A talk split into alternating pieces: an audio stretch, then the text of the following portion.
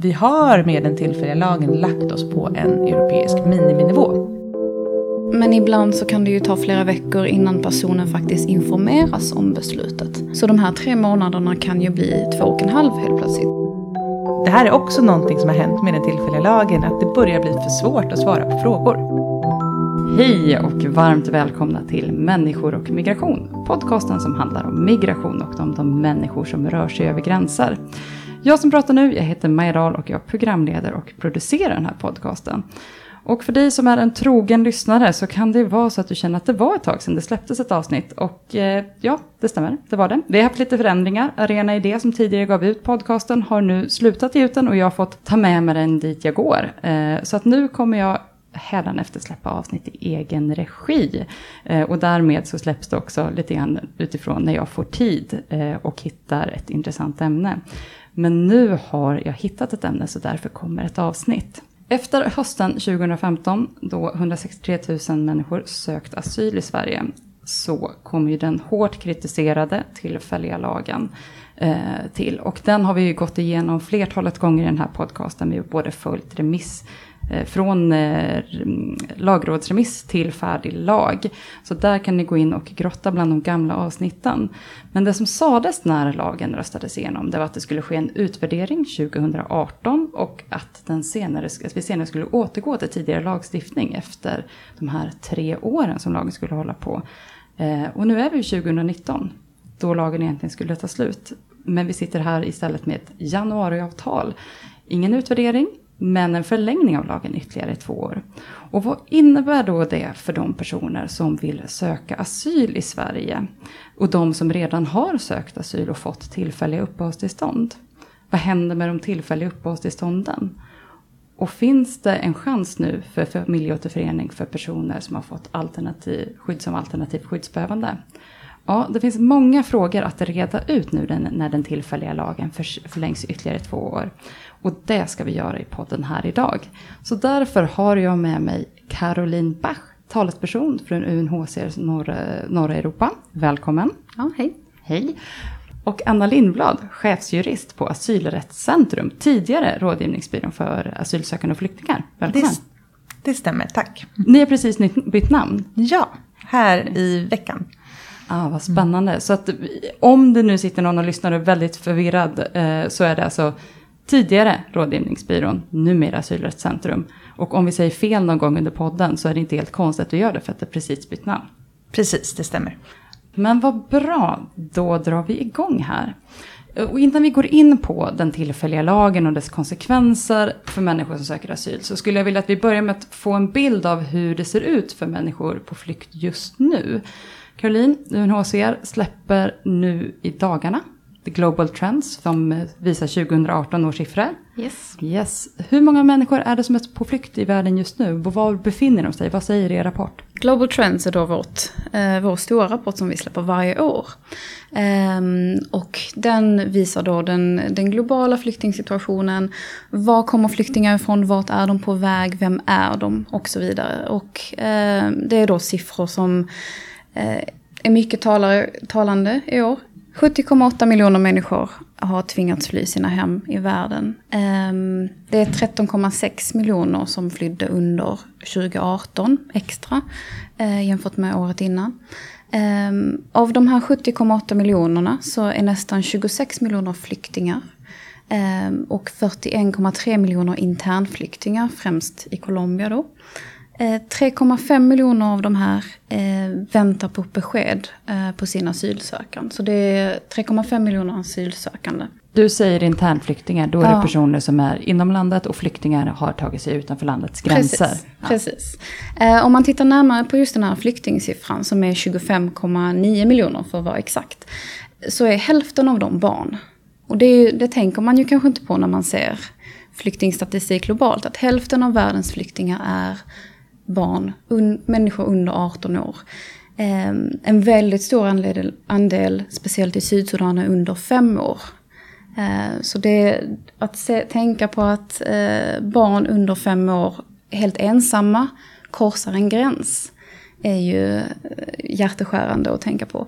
Ehm, men en sak som är väldigt intressant också i den här 25,9 miljoner är att två tredjedelar av den här siffran Eh, är människor som kommer från bara fem länder i världen. Så två tredjedelar kommer från bara fem länder i världen. Och det är Syrien, Afghanistan, Sydsudan, eh, Myanmar och Somalia.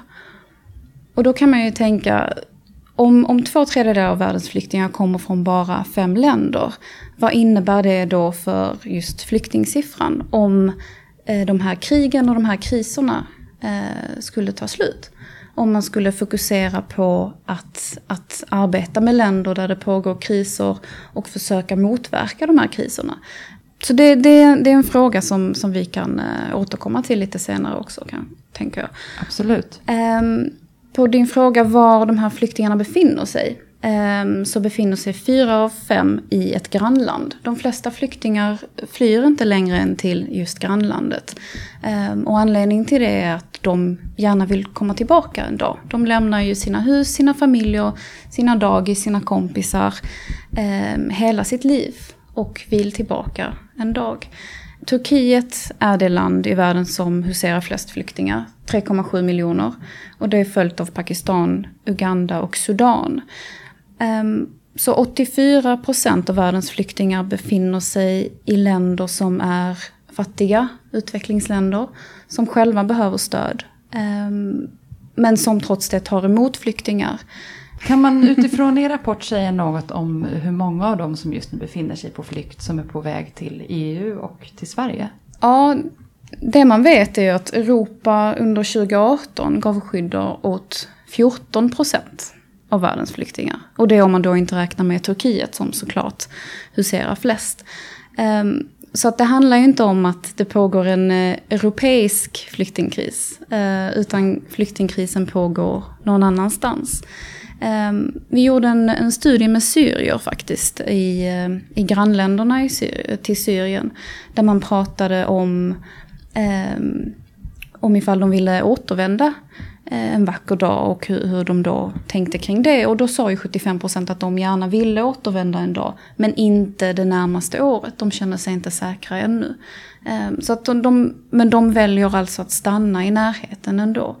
När du hör de här, de här siffrorna, Anna, vad, vad, tänker du då? Jag tänker att det är väldigt viktigt att påminna sig om hur situationen ser ut i världen.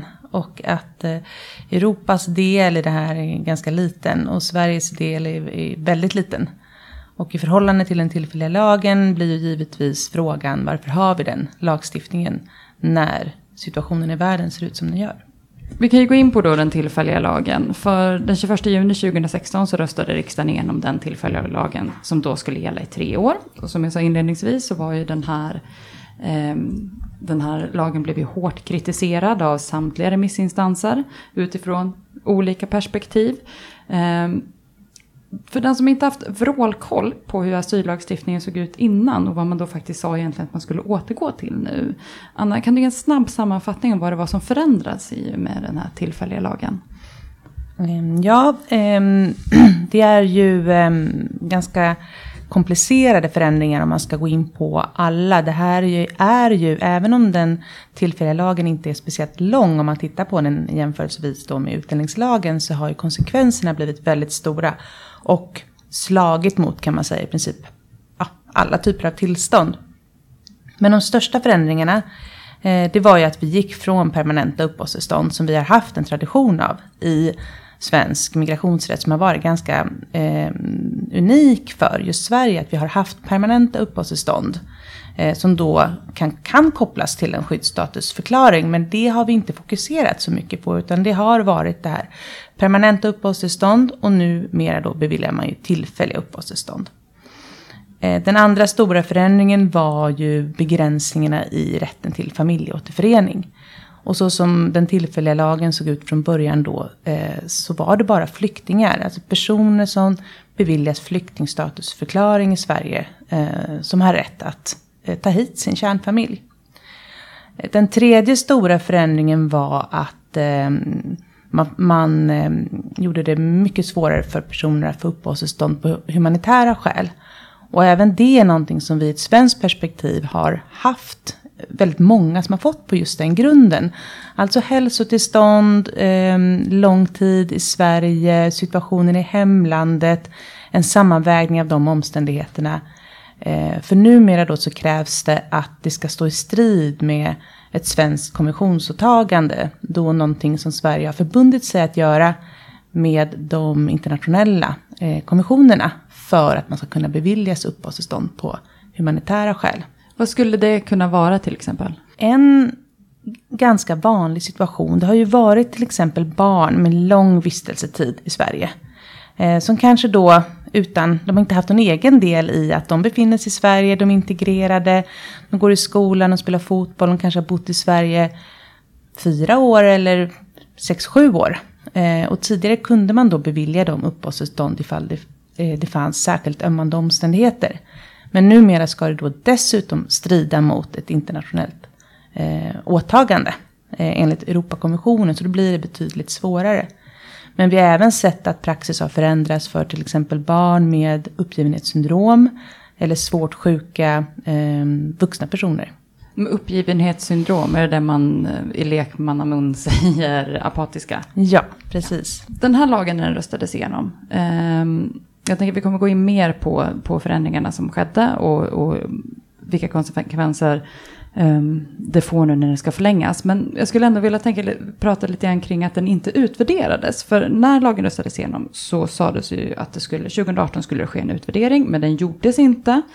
Uh, utan istället så nu förlängs den utan att man har tittat på det. Vad är er bild av vilka konsekvenser den tillfälliga lagen har fått? Du har nämnt det lite grann Anna, men eh, vad är det ni velat se att man kanske utvärderade och gav en mer kunskapsbaserad bild av? En sak som man hade velat se i en utvärdering är ju just situationen för barn och hur den har förändrats. Ehm, år 2014 så införde man den här bestämmelsen då att för barn räckte det med särskilt ömmande omständigheter för att beviljas uppehållstillstånd på humanitära skäl. För vuxna då så krävs det synnerligen ömmande omständigheter.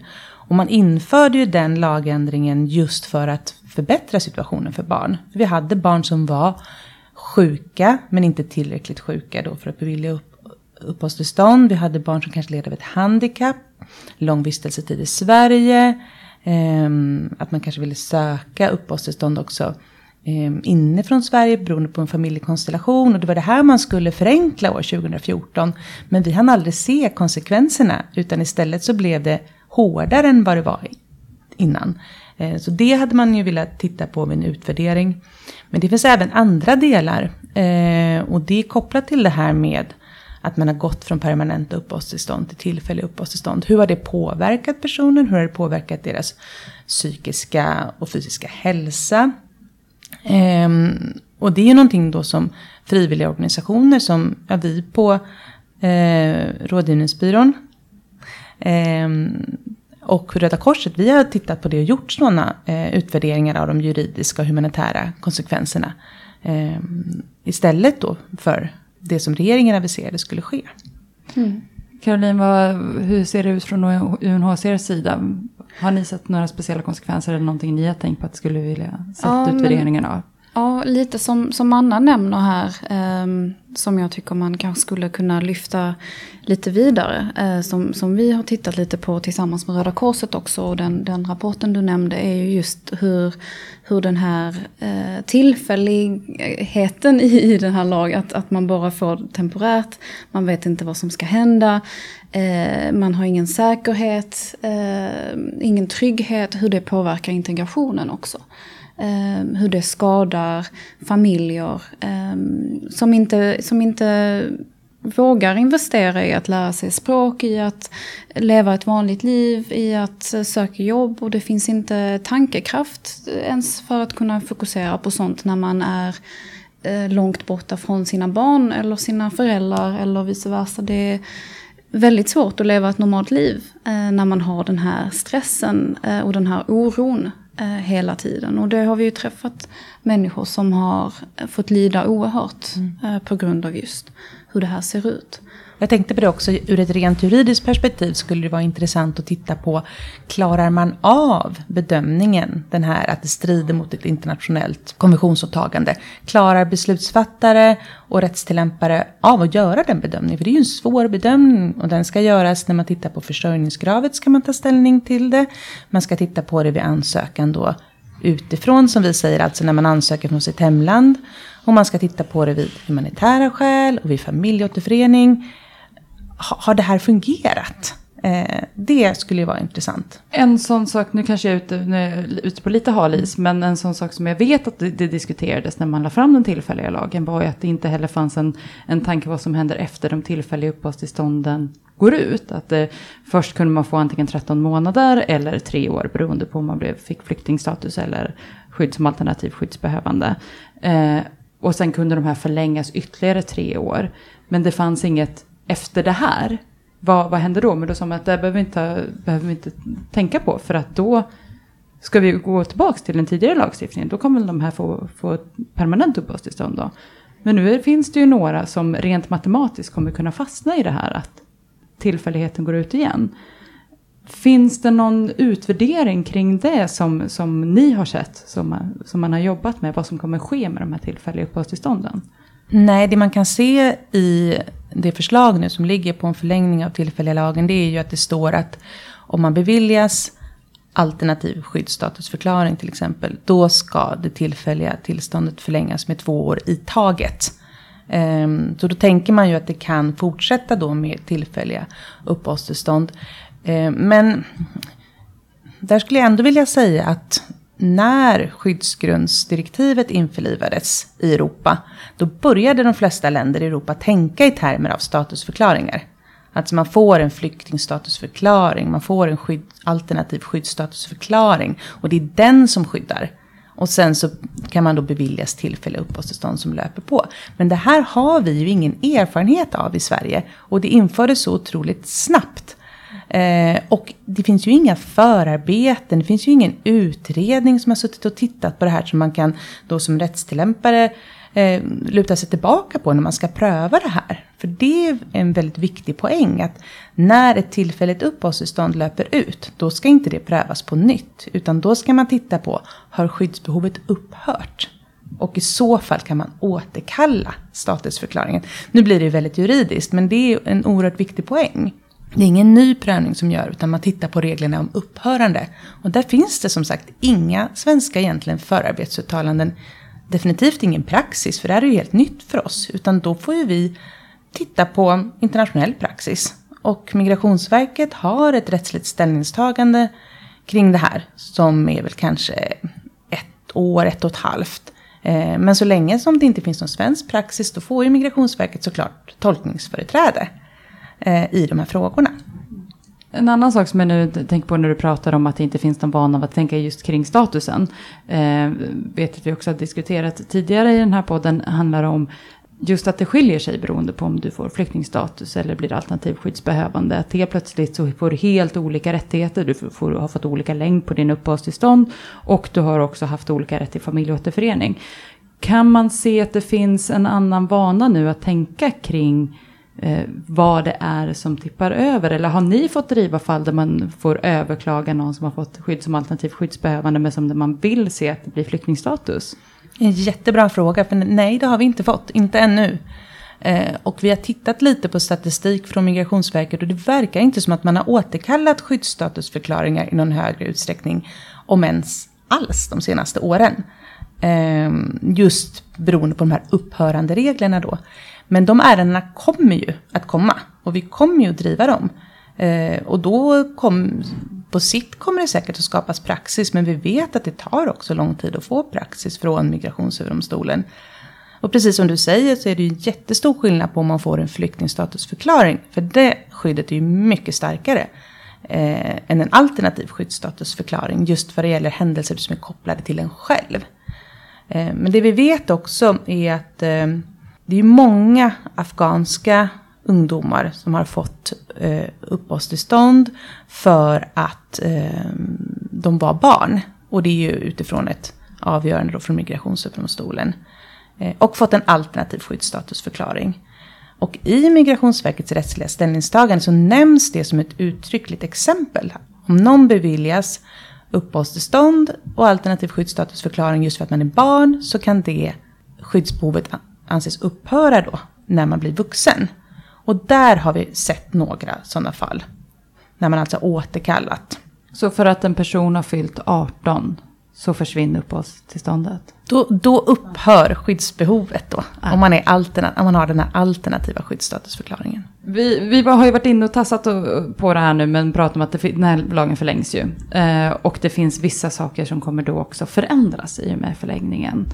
Vad är, vad är det som gäller i det nya förslaget, Anna? Det som förändras det är ju då att personer eh, som är i Sverige, som har uppehållstillstånd och den här alternativa skyddsstatusförklaringen, om deras familjer ansöker om att återförenas i Sverige, så får Migrationsverket och domstolarna bevilja tillstånd. Så det är alltså en möjlighet för, för, de här familjerna att återförenas i Sverige.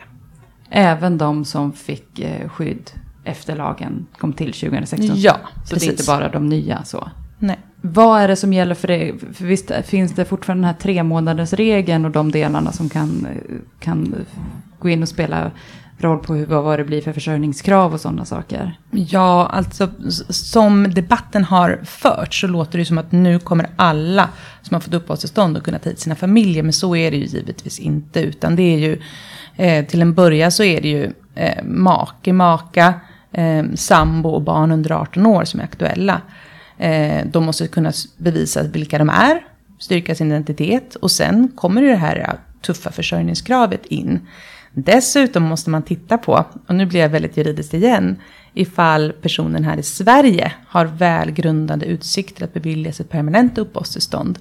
Och återigen, det här är en helt ny bedömningssituation eh, som Migrationsverket ska göra. Så, ja. Ja, men ehm, då tänker jag lite kring hbtq-par och så vidare. Eh, om man är tillsammans med någon men inte har kunnat registrera sitt partnerskap så räknas ju inte det under den här lagen heller då. Nej, kan precis. man inte förenas med sin familj. Det måste ju vara, man måste ju på något sätt visa att det är ett etablerat eh, förhållande. Eh, och det kanske man kan göra under vissa förhållanden, men givetvis blir det mycket svårare för Eh, Eh, personer som inte har kunnat leva öppet i sitt hemland att återförenas. Det här har inte jag förstått innan. Eh, det du säger nu är, är alltså att om till exempel jag har fått eh, skydd här i Sverige eh, som alternativ skyddsbehövande, det vill säga att jag har fått en 13 månader, eh, upp, 13 månader långt uppehållstillstånd. Många av de som får alternativ, skydd som alternativ skyddsbehövande har ju kommit från till exempel Syrien. Då måste jag alltså kunna visa på att det finns eh, förutsättningar för mig att få permanent uppehållstillstånd, alltså att stanna kvar längre. Ja, för precis. att jag ska få ta hit mina anhöriga. Hur ska, är, och det ligger också på den enskilda asylsökande att kunna bevisa det. Ja, det är ju alltid i de här ärendena eh, den sökande som har bevisbördan. Eh, men hur själva prövningen ska gå till, det kan inte jag svara på idag. Och jag vet inte heller om migrations... Eh, verket riktigt kan svara på det. De skrev i sitt remissvar till den tillfälliga lagen att det här kommer att bli eh, en komplex prövning. Eh, det regeringen har sagt är att man ska, man ska göra samma prövning som man idag gör med de som har eh, en flyktingstatusförklaring. Men återigen, eh, en flyktingstatusförklaring är ju ett starkare skydd än en alternativ skyddsstatusförklaring. Så hur prövningen kommer gå till sen, det, det kommer vi ju få se. Det som man också har diskuterat innan mycket det har ju varit eh, de här tre månaderna. Att, att man inte, eh, att om du ansöker, lämnar in en komplett ansökan inom tre månader så behöver du inte uppfylla eh, bostads och försörjningskravet. Ehm, Hur ser möjligheten ut att lämna in en sån ansökan? Ja, det är ju jättemycket kring den här tidsgränsen som, är, som blir komplicerat för en asylsökande. För att först och främst så börjar ju tiden ticka, om jag har förstått det rätt. Anna, du får, du får säga till om jag säger någonting fel här. Men så som jag har förstått det så börjar ju tiden ticka från det ögonblick då man får sitt beslut. Ja, Eller då beslutet fattas. Men ibland så kan det ju ta flera veckor innan personen faktiskt informeras om beslutet.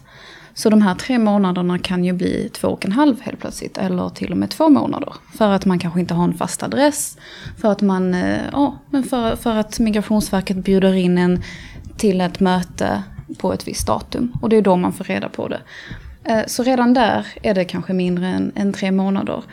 Ehm, och det som händer härnäst då är att ens familjemedlemmar måste lämna in en ansökan på en svensk ambassad. Och om vi ser då syriska flyktingar eh, till exempel så finns det ju ingen ambassad i Syrien. Det finns ingen ambassad i Afghanistan.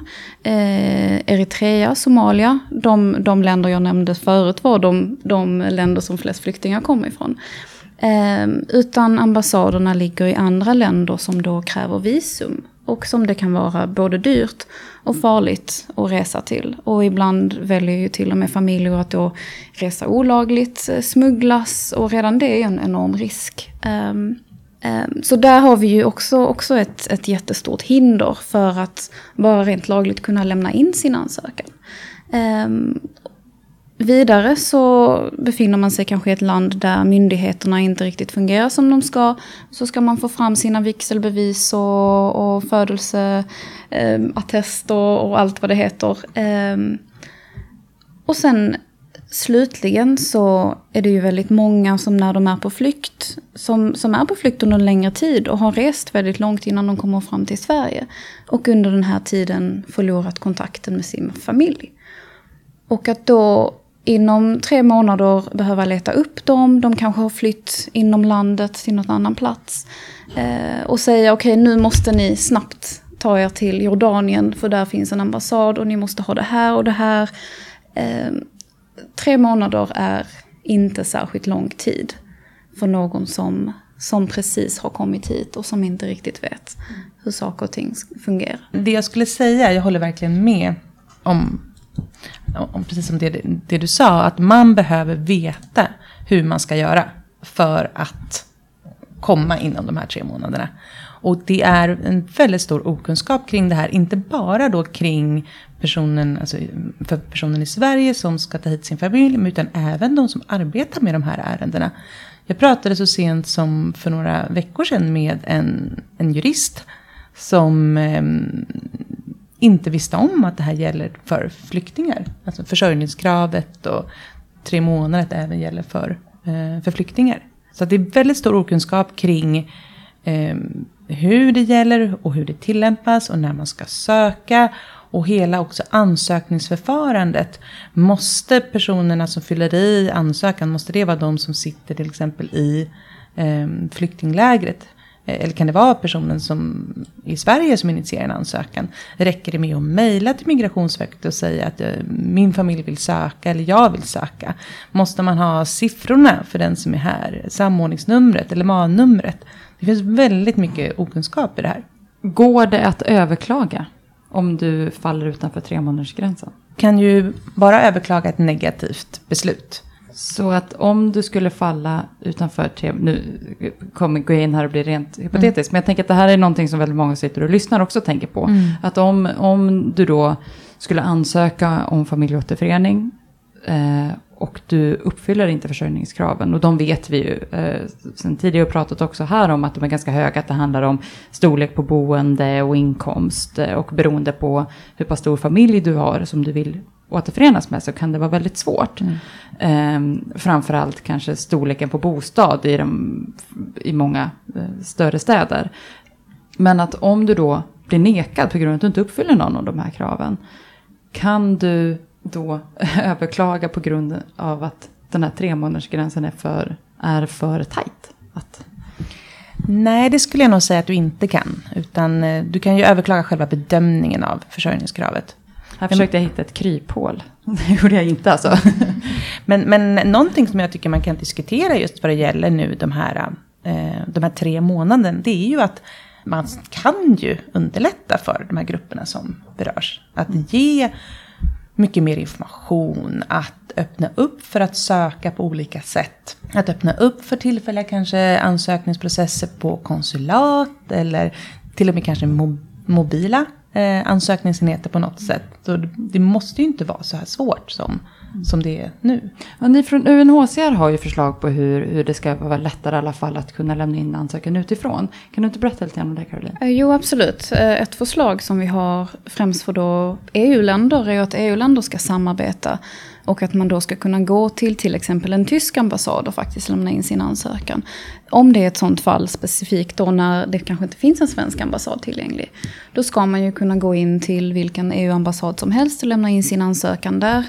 Um, och då, då slipper man ju åtminstone den här livsfarliga resan kanske. Hur, hur har det förslaget mottagits rent politiskt? Uh, ja, det är ju ett pågående arbete som vi håller på att lobba för hela tiden och pratar med, uh, med EU-länderna och nämner det här som ett, ja men som vårt förslag. Det, det vi ser är ju att det finns ju ett sätt för Europa att verkligen ta ledningen i, i att skydda flyktingar globalt. Um, och göra det på ett sätt som blir väldigt mycket effektivare och väldigt mycket billigare än, än vad det är idag. Eh, EU-länderna tror att det blir så himla dyrt och alla flyktingar kommer komma hit och man hör ju så mycket eh, som inte stämmer. Men tvärtom så, så de här förslagen som vi har lagt fram eh, är verkligen väldigt konkreta och, och det kan bli billigare om man samarbetar, om man tar ansvar och delar på det här ansvaret, visar solidaritet mellan EU-länderna, eh, räddar liv till havs och så vidare. Det är jättespännande um, Better Protecting Refugees in the EU and Beyond. Um, en rapport och en, ett förslag då som vi la fram december 2016. Eh, men fortfarande jobbar med nu och ehm, um, förnyade nu inför EU-valet. Som man gärna kan titta på. Det är jättespännande. Och mycket så här konkreta förslag. Det är inte så fluffigt eh, som det ibland kan vara. Utan det här är... Det finns bra grejer man kan göra. Eh, till exempel, om jag får nämna ett till exempel, är att om ett barn eh, kommer ensamt eh, till till exempel Grekland. För att det råkar vara det land som är närmast eh, från, från Turkiet. Eh, och har familj i Tyskland så ska det, den asylutredningen kunna, göra, kunna göras i Tyskland istället för att eh, den ska göras i Grekland som redan är extremt överbelastat. Och då slipper man också den här eh, familjesplittringen som pågår. Man får två lugnare familjer, liksom barnet får vara med sina föräldrar. Och så kan asylutredningen göras på plats. Och det sparar tid och det sparar pengar och det är mer humant och mer effektivt. Så till exempel sådana lösningar och sådana förslag finns. Vad, vad, tänker du Anna, är det något ytterligare som du skulle vilja se som kopplas just till hur man kan underlätta att familjeåterföreningar faktiskt, alltså den förändringen i den tillfälliga lagen faktiskt blir någonting som gör att folk också får rätten att, att leva med sin familj? Nej, men jag tror ju på information. För det är uppenbart för oss som arbetar med de här ärendena att eh, personerna som det berör får inte tillräckligt med information. Och eh, man vet inte alltid vad det beror på. Det kan ju vara att man får informationen i ett sånt skede som gör att man inte riktigt kan ta till sig den. Eh, men jag tycker man kan göra en bra jämförelse med när gymnasielagen infördes eh, 2017 och när kompletteringarna kom 2018.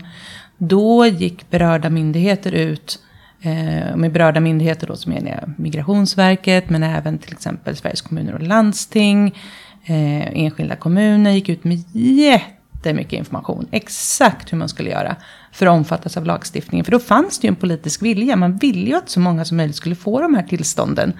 Eh, istället för att hamna i ett utanförskap och svåra um, återvändande ärenden. Personer som har varit jättelänge i Sverige. Om det fanns samma politiska vilja nu skulle man kunna gå ut med samma massiva informationskampanj till personerna här. Personerna som får uppehållstillstånd också som kvotflyktingar, det vet jag inte. Kanske Caroline vet hur det går till när man blir uttagen då på kvoten. Får man information om det här? För annars missar man väl fristen, tänker jag, som är tre månader. Så man skulle ju verkligen kunna gå ut och informera och informera igen och brett och i olika kanaler för att hjälpa den här gruppen. För, för kvotflyktingarna i den, även i den tillfälliga lagen, de kommer fortsatt få permanent uppehållstillstånd. Stämmer det? Mm, ja. ja, det tror jag. Mm. Ja. Hur vanligt är det att personer som, det kanske hoppas jag att du kan svara på mm. Caroline, att, att personer som då är kvotflyktingar har blivit separerade från sin familj och alltså kommer behöva ju också ansöka om familjeåterförening? Jag kan säga att vi i alla fall har ett, några sådana ärenden här på mm. Rådgivningsbyrån mm. som vi driver. När alltså personen i fråga har tagits ut på kvoten, av någon anledning så har inte familjemedlemmarna kommit med.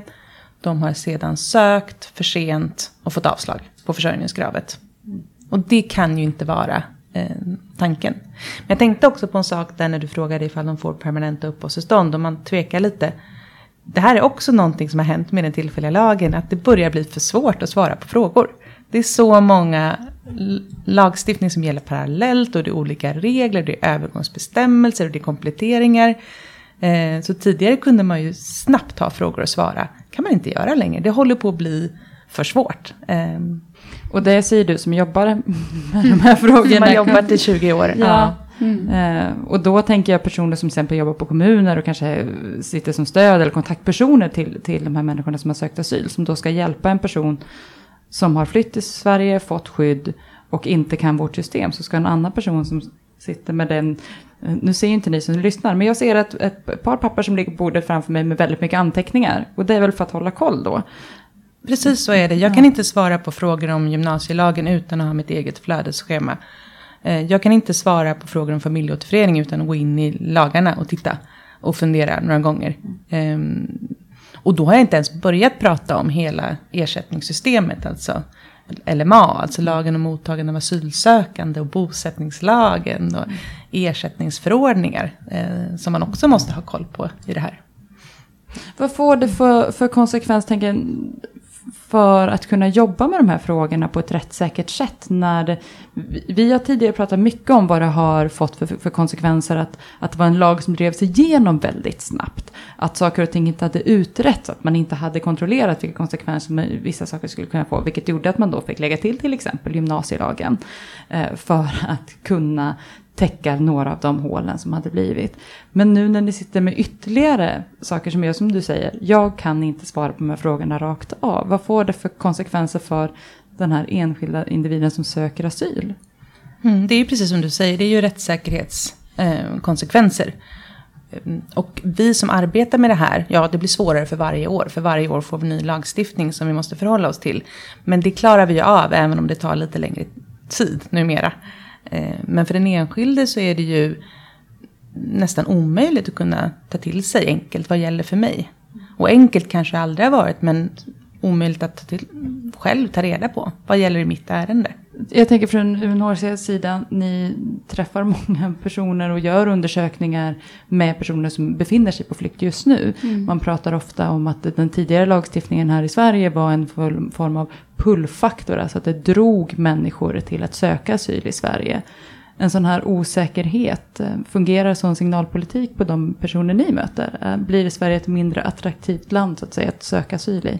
Det är svårt att säga det på det sättet. Det kommer ju väldigt mycket färre människor till Sverige. Ehm, hur vi än vrider och vänder på siffrorna så går det ju ner och siffrorna är lägre än vad de har varit på eh, ja, men mer än 14 år. Ehm, och anledningen till det är ju många och det kan ju vara absolut delvis att man har sett att det är väldigt komplicerat och, och hört eh, i media och flyktingar har ju, har ju kontakt med varandra och hör ju liksom att det är väldigt svårt här, jag mår dåligt. Jag eh, vet inte vad som händer och vet du vad, familjen eh, kommer inte hit. Eh, för att det, det, det blir inte bra. Um, så att absolut, lite som en, som en pushfaktor funkar det väl. Men, men är det det vi, vi strävar efter? Det, det är väl en fråga man får ställa sig då. Är det, det, för det, det kan man ju säga politiskt så, så har ju, så har ju politiker, politiker sagt att men vi måste liksom uh, visa att det inte är så, så trevligt här i Sverige. Men, men, och det känns ju inte, inte särskilt okej.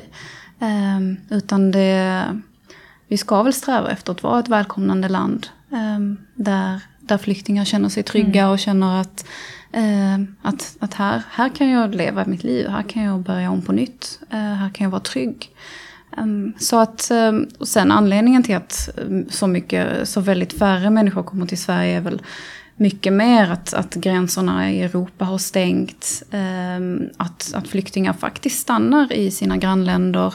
Att den här största, just vågen från Syrien, har väl liksom trappat av lite och sådär. Så att det, ja, det är svårt att dra direkta slutsatser på det sättet. Men, men absolut, lite grann. Om vi då blickar framåt inom migrationspolitiken. Det finns ju en anledning till att den här tillfälliga lagen nu förlängs i två år. Och det är att man har ska tillsätta, man har inte gjort det, man ska tillsätta en parlamentarisk utredning som helt enkelt ska komma fram till hur Sveriges nya migrationspolitik ska se ut och då en mer permanent migrationspolitik.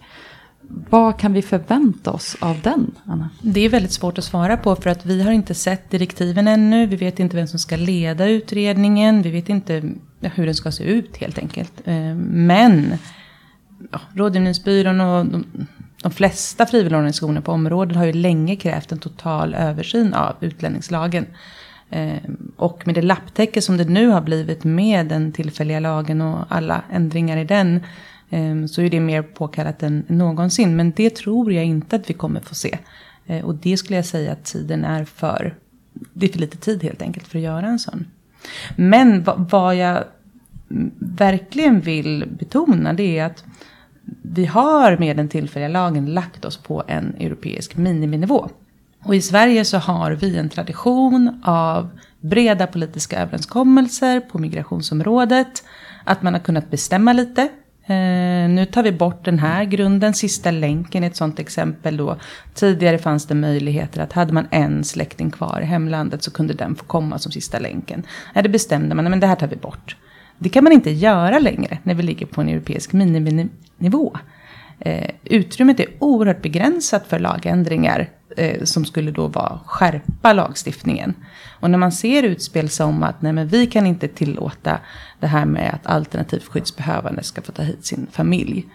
Så det, bara, det, kan man inte göra någonting åt om man så ens skulle vilja. För det har Migrationsöverdomstolen sagt att Europakonventionen säger. Så utrymmet att lagstifta är ju väldigt, väldigt litet. Så politiska utspel just nu om begränsningar och skärpningar av migrationspolitiken, det, mm. de har ingenting egentligen att... Då måste man titta på de europeiska rättsakterna, på internationell praxis och internationella konventioner. Och sen kan man göra liknande utspel. Det går inte bara att, att, att tycka någonting att så här ska det inte vara när vi ligger på en europeisk miniminivå. Om vi då blickar ut, det finns ju ändå diskussioner om att, att se över också det europeiska systemet. Kanske inte just de konventionerna, men det finns and, andra delar som man vill se över. Finns det ändå en risk att de här möjligheterna att, att uh, begränsa migrationspolitiken ännu mer uh, utifrån hur den debatten förs internationellt? Det är svårt att svara på. Det står ju väldigt stilla mm. i de europeiska eh, förhandlingarna mm. kring migrationsrättsakterna. Det har ju gått väldigt långsamt och nu står det väl snarast ja. helt stilla. Eller vad säger du? Ja, Eller? alltså jag tänker på EU-valet lite grann som ändå kändes eh, lite positivt eh, jämfört med vad man kanske var rädd för. Eh, så det, och det, nu hade vi ju val i Danmark väldigt nyligen. Eh, där det också blev eh, ett resultat som var Ja, men mycket mer flyktingvänligt än vad man, vad man eh, kanske hade trott. Och, och det kanske, ja, om man får vara försiktigt eh, förhopp, förhopp, eh, vad heter det, hoppfull. um, så kanske det ändå finns, um, ja men uh, det kanske har blivit uh, en liten vändning. Uh, och vi kanske kan se fram emot en, en vändning på det här området. Ehm, så som jag har förstått det, nu ska jag ju inte vara för politisk såklart, för jag jobbar ju för UNHCR, ehm, men, eh, men så som jag har förstått det så finns det ju en del väldigt starka röster som, som, eh, ja, men som skriker väldigt högt. Ehm, men jag tror fortfarande att, att majoriteten av EUs medlemsländer vill samarbeta och eh, ser vikten av att ha ett ett um, förutsägbart system. Ett system som, som är förutsägbart för länderna, som är förutsägbart för flyktingarna, som är säkert, eh, som man, ja, man kan vara stolt över som land, men, men där man också uppfyller kraven och fyller eh, liksom, eh, mänskliga rättighetskonventionerna och så vidare. Det, ehm, det tror jag att man vill, man, man eftersträvar. Så att jag, jag, är, jag är hoppfull. Mm. Om vi tänker också, migrationsfrågan är ju mer än, än Sverige och EU. Mm. Det här är en internationell fråga, fram, framförallt om vi tittar på de siffrorna som du presenterade här idag, Caroline. Vad finns det för möjlighet att världens ledare börjar hitta fler gemensamma lösningar? Vad finns det för, för frågor som drivs rent eh, internationellt kring att hantera och stötta människor som inte längre kan leva i sina hem? Mm, vad bra att du frågar, det här har jag velat prata om hela dagen. Eh, vi har ju ehm, det här Global Refugee Forum. Eh, som det pratades mycket om förra året, det här Global Refugee Compact.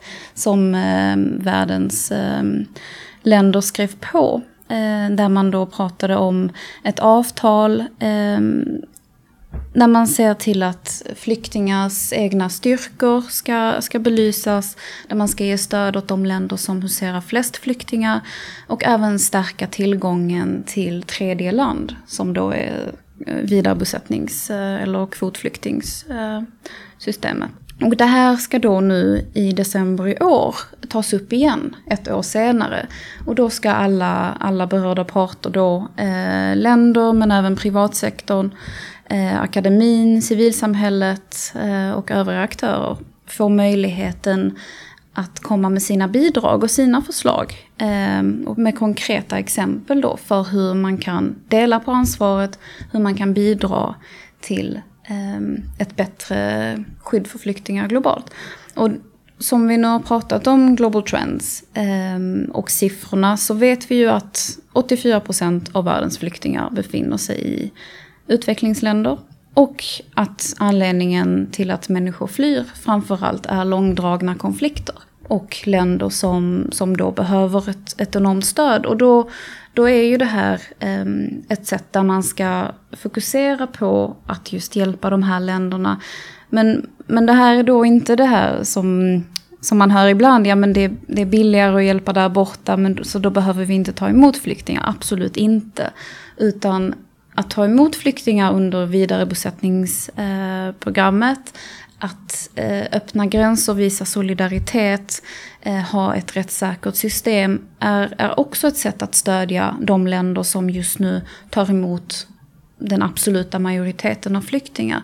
För då avlastar man, men man visar även att vi känner också ett delat ansvar i den här frågan. Bara för att ni som land ligger närmast så betyder det inte att, att ansvaret per automatik ligger hos er.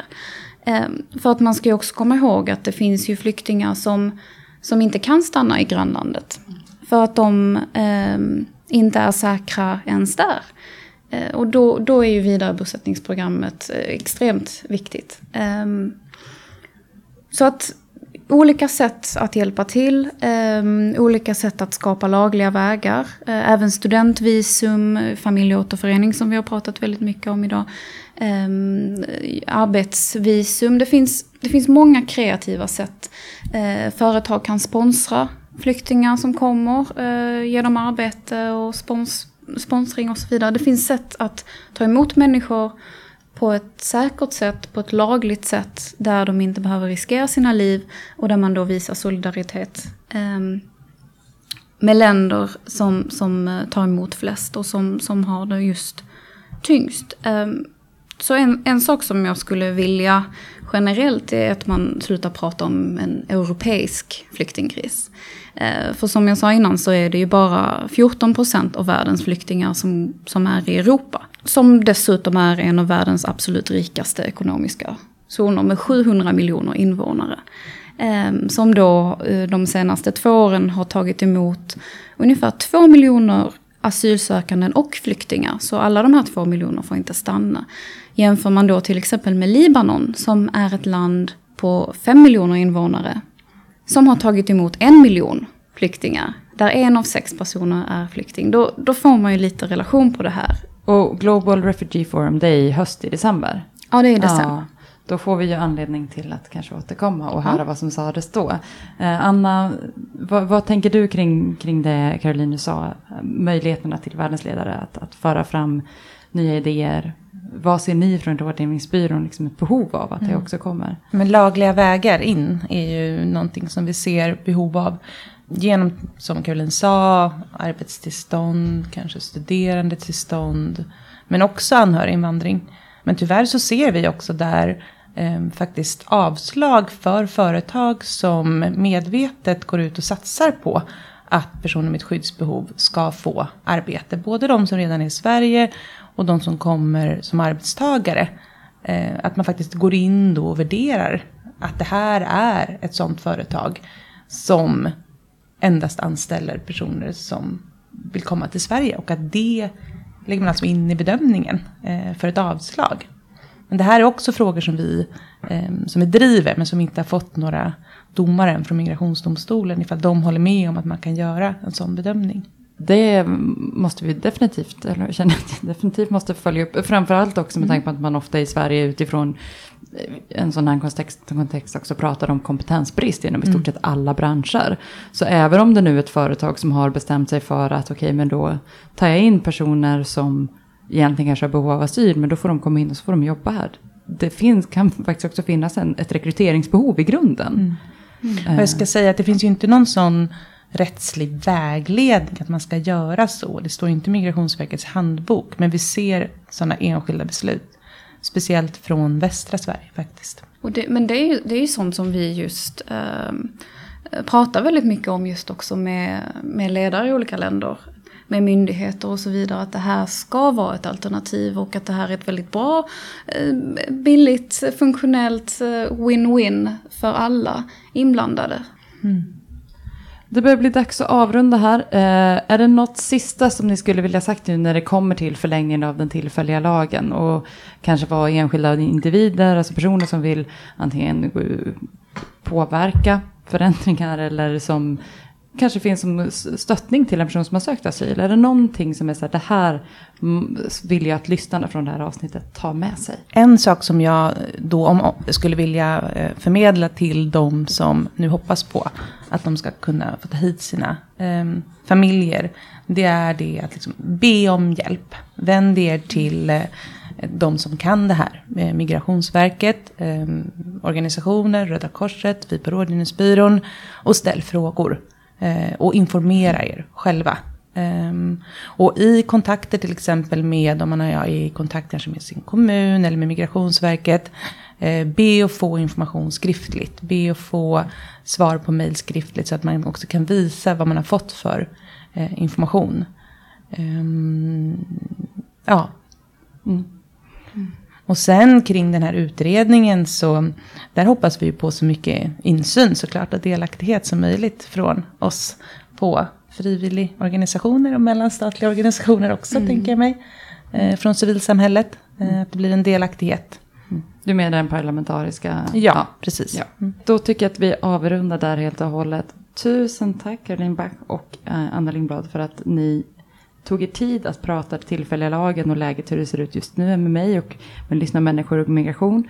Du som lyssnar på avsnittet, har du frågor och funderingar så tveka inte att höra av dig. Det finns, jag skriver i kommentarsfältet på vår Facebook-sida, sök med människor och migration så hittar du oss där som vanligt. Har ni frågor kopplat till asyl, eh, Asylrättscentrum eller Rådgivningsbyrån eh, så kan ni absolut kontakta dem och se deras arbete. Gå in på sveref.org så finns all information kring deras arbete. Och UNHCR och Global Trends, om man vill läsa den rapporten, var hittar mm. man den då? Då hittar man den på vår hemsida sen när den har släppts. Um, ehm, www.unhcr.org snedstreck NEU för Northern Europe som då är vår regionala hemsida. Mm. där kommer den upp. Perfekt. Jag försöker lägga med de här länkarna även när vi publicerar avsnittet. Så att ni förhoppningsvis bara ska kunna klicka någonstans just nu för att komma rätt. Med det sagt så var det då dags att avsluta dagens avsnitt. Tusen tack för att du har lyssnat. Jag lovar att försöka släppa ett nytt avsnitt ganska snart. Och då tror jag att vi ska grotta lite grann i medborgarskap. Så nu har jag fått en teaser att hänga kvar er vid. Ha det bra och så hörs vi igen snart.